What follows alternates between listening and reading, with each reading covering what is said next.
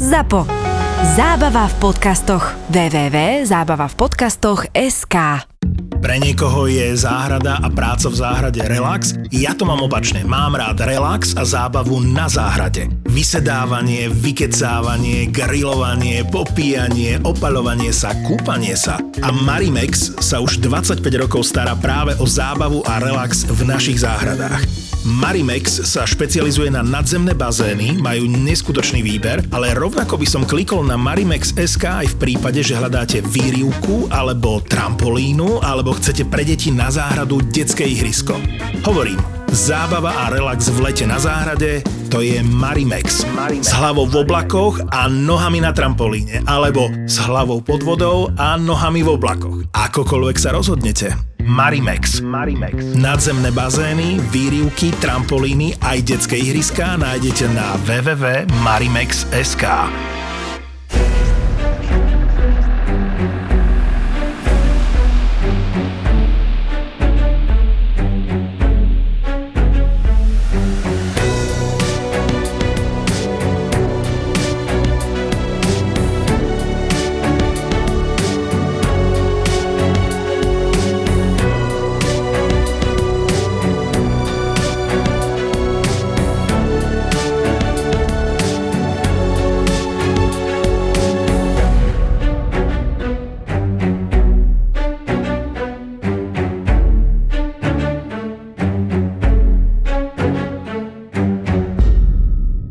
som potom nevedela, že či to mám povedať aj mame, alebo že komu to mám povedať, lebo ja som sa bála. Lebo keď som videla, ako je na mňa mama hrdá, že vidí ma stať na mole, vlastnú dceru proste. A chodila tam na súťaži so mnou aj moja babka, aj rodina proste ma podporovali. Že to bolo také ťažké. Že keď som aj stála potom na tom superfinále, na tom mole a videla som nadšenú rodinu, ako mi tam tlieska, ako sú natešení, ako si ma fotia, natáčajú a ja mám v hlave to, čo sa stalo. Ja som nechcela ako keby klesnúť, ani nie, že klesnúť v ich očiach, ale ja som im nechcela obližiť tým, že ma nedokázali ochrániť. Nechcela som, aby si mama myslela, že urobila chybu, lebo ja som bola vtedy ešte jedináčik, mala len mňa a nechcela som jej tým ublížiť. S Kristínou Kevešovou. Ešte predtým, než sa stalo vlastne toto, tak si pamätám, že ma chceli fotiť. Martina ma chcela fotiť. Mm-hmm. A ja si spomínam aj, že ma fotila v jednej izbe. Ja som tam stála pred stenou a vlastne vtedy to všetko začínalo, len ja som nevedela, že tým sa to naštartuje. Vlastne oni ako ma fotili pri stene, teda on, ona odišla za malou, tak on už vtedy dával také náznaky, že akože mi išiel odhrnúť vlasy, ale tak ma pohľadkal, alebo také. No ja som si to vtedy nevšimla, ja si myslela, že to je normálne. Ako keby ma upravovala, už to sa mi ako keby hnusilo. Bolo to také zvláštne pre mňa. Koľko si mala rokov? Na prelome 14-15 to bolo, keď som mala. A ako si sa dostala do tejto agentúry? No oni mi najprv napísali na pokeci, Martinka, a vlastne ona ma volala, že nech idem na súťaž, že mi stváre. Hovorila, že si pozerala moje fotky, že nech teda idem. Ja som najprv rozmýšľala, že či do toho mám ísť alebo nie. A ukazovala som to aj mamine tie správy, ale bolo to také, že mamina, že skúsi to môžeme. Mala v tom nejakú dôveru, tak sme do toho išli. Toto boli také tie správy, ktoré ona posielala naozaj stovkám dievčat. My sme si všimli, že keď to bolo medializované, tak do dnešného dňa mi chodí strašne veľa takýchto správ. A bolo tam, ahoj, organizujeme mi stváre, ver mi si na zaujala, absolútne nezáleží, akú máš výšku alebo váhu, mm-hmm. páči sa mi tvoja tvár. Áno. Čiže oni ťa volali ako keby na fotomodeling, ale najprv si mala prísť akože na nejaký casting. A na maminu to zapôsobilo, že... Tak dôveryhodne, že môžeme to vyskúšať. Že prečo nie? Uh-huh. A prišla si asi na nejaký casting najprv, nie? Áno, na casting som prišla. Tam vlastne... Toto, ten casting si už ani moc nepamätám, ale viem, že uh, oni hovorili, že musím si zaplatiť book. Ono to stalo vtedy nejakých 250-300 eur, čo mm-hmm, vtedy bol dosť dosť. veľký aj peniaz. A povedali sme, že teda dobre, pôjdeme do toho, tak sme išli fotiť, to sme fotili tuším v Nitre. Nafotili sme ten book a oni, že keď už mám book, tak môžem začať proste chodiť na tie súťaže, všetko, lebo že bez toho to nejde. A ja si pamätám, že tie súťaže boli také, že tam sme, strašne veľa dievčat bolo pokope. Oni mali aj vlastnú vizažistku, aj kaderníčku, tak tá tam dávala dokopy dievčatá. Jediné, čo sme si my mali robiť, bolo zohnať si šaty, alebo plavky, alebo takéto veci. Ako prebiehali tie súťaže? Lebo my sme teda ešte, keď uh, fungovala táto modelingová agentúra, tak sme ich nejaký čas teda ako monitorovali ich činnosť. Naozaj sme videli, že boli také tie castingy, kde boli najprv také tie pohovory, kde prišli ako keby dievčatá aj normálne, že s rodičmi, podpísala mm-hmm. sa nejaká zmluva, zaplatil sa ako keby nejaký poplatok a potom robili niečo také, čo, čo sa volalo ako keby Miss Tváre a tam mm-hmm. boli tie dievčatá, ktoré súťaž súťažili a mohla si sa umiestniť na prvom, druhom, treťom. A oni teda slubovali, že ty mm, sa uplatníš aj vo svete modelingu. Žiadna, s ktorou som sa rozprávala, sa neuplatnila v svete modelingu a nič také tam e, nefungovalo, nie? Neboli tam žiadne nejaké, že by si bola v časopisoch alebo niekde? Nie. Čiže bolo to všetko iba o tej súťaži, ktorú si oni ako keby vytvorili. Ty si prišla na tú súťaž a ako to tam prebiehalo? Ako hovorím, oni tam spravili účesy, proste namalovali tie dievčatá, očíslovali nás, ako, aby sme vedeli, v akom poradí pôjdeme. A vlastne potom my sme sa len prezliekli, povedali, že vtedy je taká, taká disciplína, tak sme sa obliekli a išli sme tak za sebou. Aké boli disciplíny? No prvý bol taký, že voľný štýl, to, si mohli, to sme si mohli oblieť, čo chceme, čo sa nám páči. Potom bolo, že letné niečo, buď šaty alebo plavky, tie odvážnejšie stávali aj plavky, tie menej šaty. Ja som si dala vtedy plavky. A posledné boli spoločenské šaty, to bola tretia disciplína. Aké tam boli dievčatá od koľko do koľko rokov? Mne sa zdá, že je veľmi malé to. Od 8, od 9 rokov tam mohli byť. Uh-huh. Do, tých, do tých 19 si myslím. Uh-huh. Aj ty si bola na takejto súťaži, uh-huh. hej? A ako to pokračovalo ďalej? No, oni hovorili, že treba sa učiť proste kroky na tú súťaž, lebo treba tam nejak vyzerať na tom pódiu. A Učili vás kroky? To viem, že tam boli ako keby dievčatá, ktoré už toto všetko absolvovali, tak boli ako keby choreografky. Nie? Uh-huh. A som sa rozprávala aj s dievčatami, ktoré tam teda ako robili choreografky neskôr, čiže oni prišli a teraz ste sa tam učili nejakú takú tú akože chôdzu. Áno, áno, ako sa máme otočiť správne, kam máme ísť, ukazovali nám, sme si to nacvičovali. Pôsobilo to vtedy na teba profesionálne v tom veku, keď si mala 14? Určite áno, určite. Áno, bolo to také premyslené, oni vlastne aj tie kroky, keď učili aj všetko, proste aj keď s nimi sedela, tak pôsobili na ňu tak. Mama im verila. Čo bolo ďalej? No, písala mi Martina, že či sa nechcem ísť ním, že či sa nechcem ísť učiť kroky. Lebo že treba to doľadiť nejako. A ja som si hovorila, že však môžem sa to ísť naučiť. Ja som sa aj pýtala maminy, či ma pustí, lebo vtedy som bola malá, že či môžem ísť sama vlastne odtiaľto až do môj míroviec. A ja som si vtedy myslela, že ona býva sama, Martina. A vlastne mamina ma najprv nechcela pustiť, že to je predsa len ďaleko. Ja som ešte vtedy nevedela chodiť autobusom tak sama, lebo som chodila ešte vtedy na základnú školu. A Martina potom tiež volala mojej mamine, že ma môže kľudne pustiť, že ma počká na stanici, že stačí, keď ma odprevadí na vlak alebo na autobus. Teraz už som si neistá. Mne sa zdá, že som išla autobusom a tam v Nitre na stanici už čakal v aute vlastne on.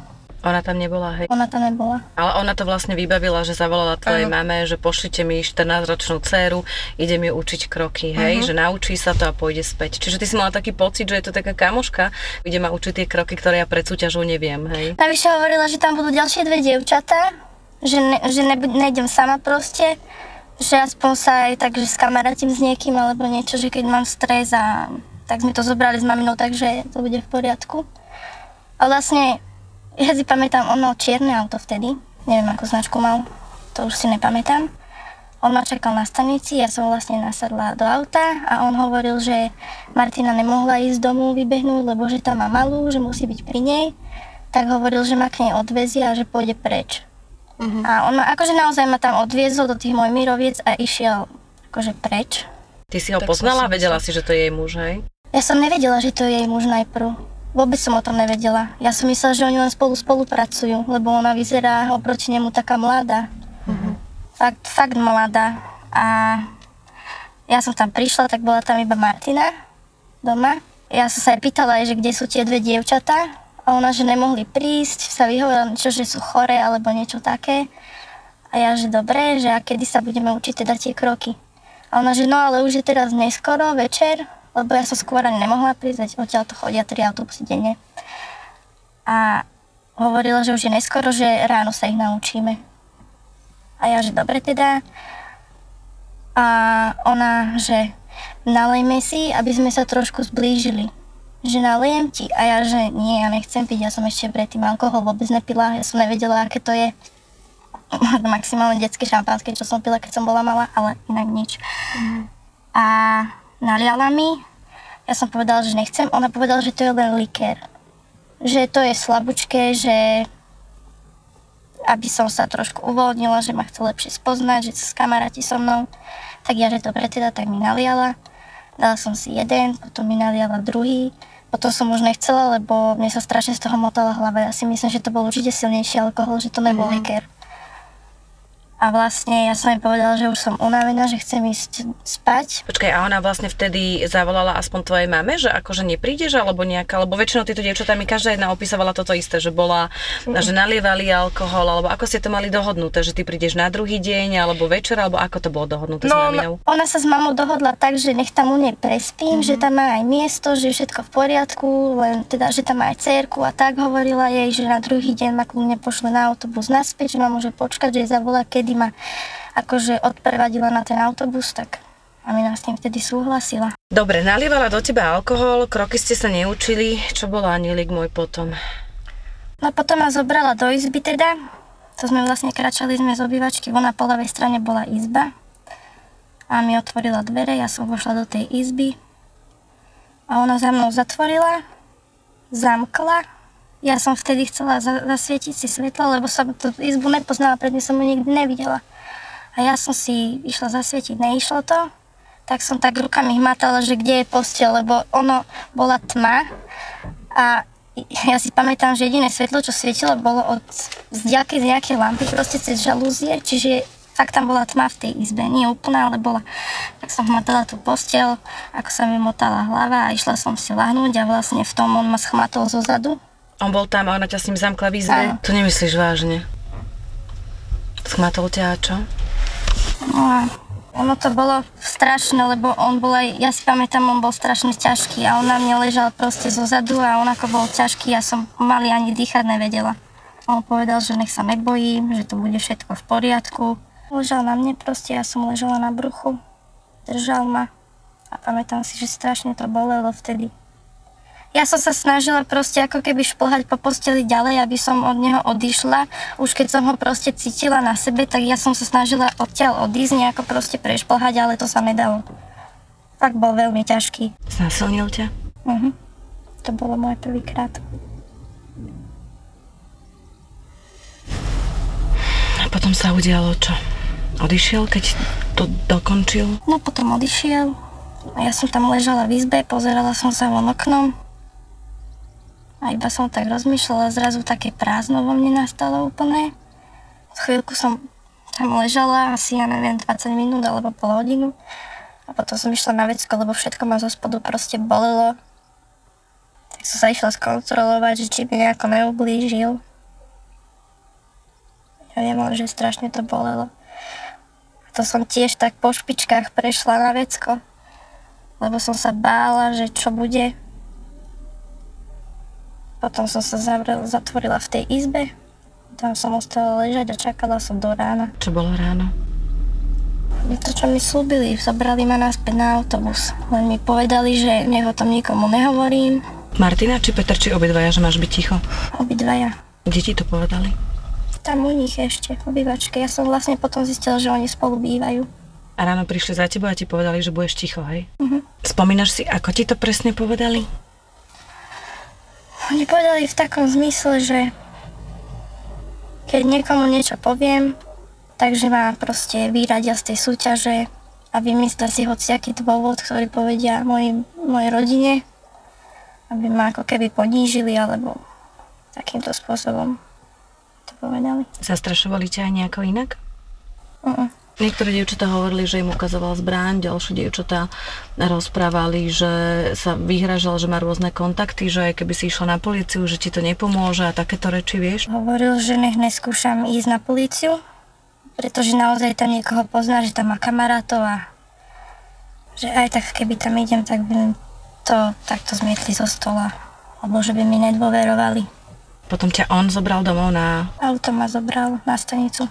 To musela byť asi strašná tá cesta, keď sedíš v aute vedľa muža, ktorý ťa znásilnil. A ešte keď ho potom stretám na tej súťaži a vidím aj tie dievčatá a predstavím si, koľkým dievčatám tam ublížil a koľkým možno ublížil aj horšie, alebo viackrát, že mne sa to stalo v podstate len raz. Ale ja keď si predstavím, že možno aj mladšie, lebo on bol podľa mňa takto na to zameraný, na tie také mladé dievčatá, ktoré nemajú skúsenosti, lebo si s nimi mohol robiť, čo chce. Profil zločinu. Prišla si domov, doma si nič nepovedala, asi si sa tvárila, že bolo všetko v poriadku. Mhm. A potom čo bolo? Išla si na tú súťaž, alebo ako to pokračovalo? Chodila som ja stále na tú súťaž len preto, aby si to moja rodina nevšimla, že sa niečo deje. Len teda ja som sa potom strašne uzatvorila do seba. Ja som mala problémy potom ešte aj v kolektíve. Ja som bola akože taký introvert už od malička, ale potom som sa uzavrela do seba ešte viacej. Ja som sa až potom neskôr priznala vlastne kamarátom a tí povedali, že si robím srandu, že takéto sa niečo nemohlo stať, že to je overená agentúra, lebo si to pozerali aj na internete a tak potom som o tom mlčala, už som o tom nehovorila vlastne nikomu. Keď, som si myslela, že keď mi moji blízki kamaráti nedôverujú, tak prečo by mi mal niekto iný dôverovať? To si mala koľko rokov, keď si sa s tým priznala kamarátom? 19. Si to niekoľko rokov tajila. Ako si odišla z tejto agentúry? Lebo bola asi tam z tváre, kde si chodila. Tam to muselo byť strašné, že ich stretávať a, a vidieť. A... Ty si dokončila tú súťaž, alebo ako si proste povedala doma, že už končíš s nimi? Ja som dokončila ten ročník vlastne súťaže, že oni potom vyhlasili víťazov a tak a už potom som do toho neišla. Lebo oni to mali tak rozdelené, že bolo najprv také výberové konanie, potom bolo nejaké finále, superfinále, semifinále. Ono to išlo presne do poradia. Preto tomu aj tí rodičia podľa mňa dievčatá verili, lebo to mali tak zorganizované. Za každým sa to konalo na inom mieste. Vieš o iných dievčatách, s ktorými spával? Mala som tam dve také e, kamarátky, ale s tými neviem, či spával. A pýtať sa ich na rovinu, to je také... Skončila táto súťaž, o, ty si teda, a potom ti oni ešte sa snažili ponúknuť nejakú prácu mm-hmm. alebo niečo? To mi už Martina písala cez Facebook, že či nechcem prísť. Ja som aj tie správy hľadala včera večer, že či náhodou ich nenájdem, ale nenašla som ich. Ale vtedy som už odmietla, povedala som, že nejdem, lebo mám úplne iné plány na ten rok. Odtedy vlastne už sme sa nekontaktovali ani nič. Ty si v podstate, ako si povedala, kvôli tomuto si sa tak uzavrela do seba, keď si sa to snažila povedať, tak ti nedôverovali, čo bohužiaľ je to veľmi smutné, ale častokrát sa to u nás na Slovensku ustáva, mm-hmm. aj keď e, je preukázateľné, že obete hovoria pravdu, ale väčšina ľudí má pocit, že nie, toto sa môže stať len vo filmoch, že to nie je pravda. A nie, naozaj sa toto deje ako reálne. Čo sa potom udialo? Koľko máš ty teraz rokov? 25. A prečo si sa Anelik rozhodla teraz prehovoriť? Komu si sa zdôverila? Predpokladám, že asi prišiel niekto konečne, vďaka Bohu za toho človeka, ktorý ti uveril. No ja som sa zdôverila priateľovi. Vlastne zdôverila som sa aj svojmu bývalému priateľovi, aj terajšiemu priateľovi, ale tento, s ktorým som, tak vlastne on ma v tom ako keby podporuje, že nech to poviem, nech si to nenechávam pre seba. Možno s tým oslovím nejaké iné dievča, ktoré mu sa stalo niečo podobné, alebo horšie. Lebo ja neviem, myslím si, že by nemali byť doma zatvorené a len sledovať tie podcasty a sledovať videá a počúvať a pozerať reflex. Oni by podľa mňa mali naozaj ísť a skúsiť takto pomôcť. Ja si myslím, že keď pôjdu takto, že ich nikto nebude vidieť ani počuť ich hlas, tak sú aj chránené a mali by ísť. Čiže ty si vlastne v podstate zareagovala, si sa rozhodla prehovoriť po tom, čo si videla, že sme robili reportáže, podcasty a videá o tom. Ma to motivovalo, ako keby, že naozaj by som, by sme mali držať spolu, ako aj si ma povedala, a mali by sme ísť proti tomuto zlu. Lebo to není fér, že taký človek je proste teraz na slobode s nejakým náramkom na nohe. Lebo na to je veľmi nespravodlivé. A je veľmi dôležité, aby všetky obete prehovorili. Ja som veľmi rada, že ty si sa rozhodla prehovoriť. A je veľmi dôležité ísť aj na policiu, podať to trestné oznámenie.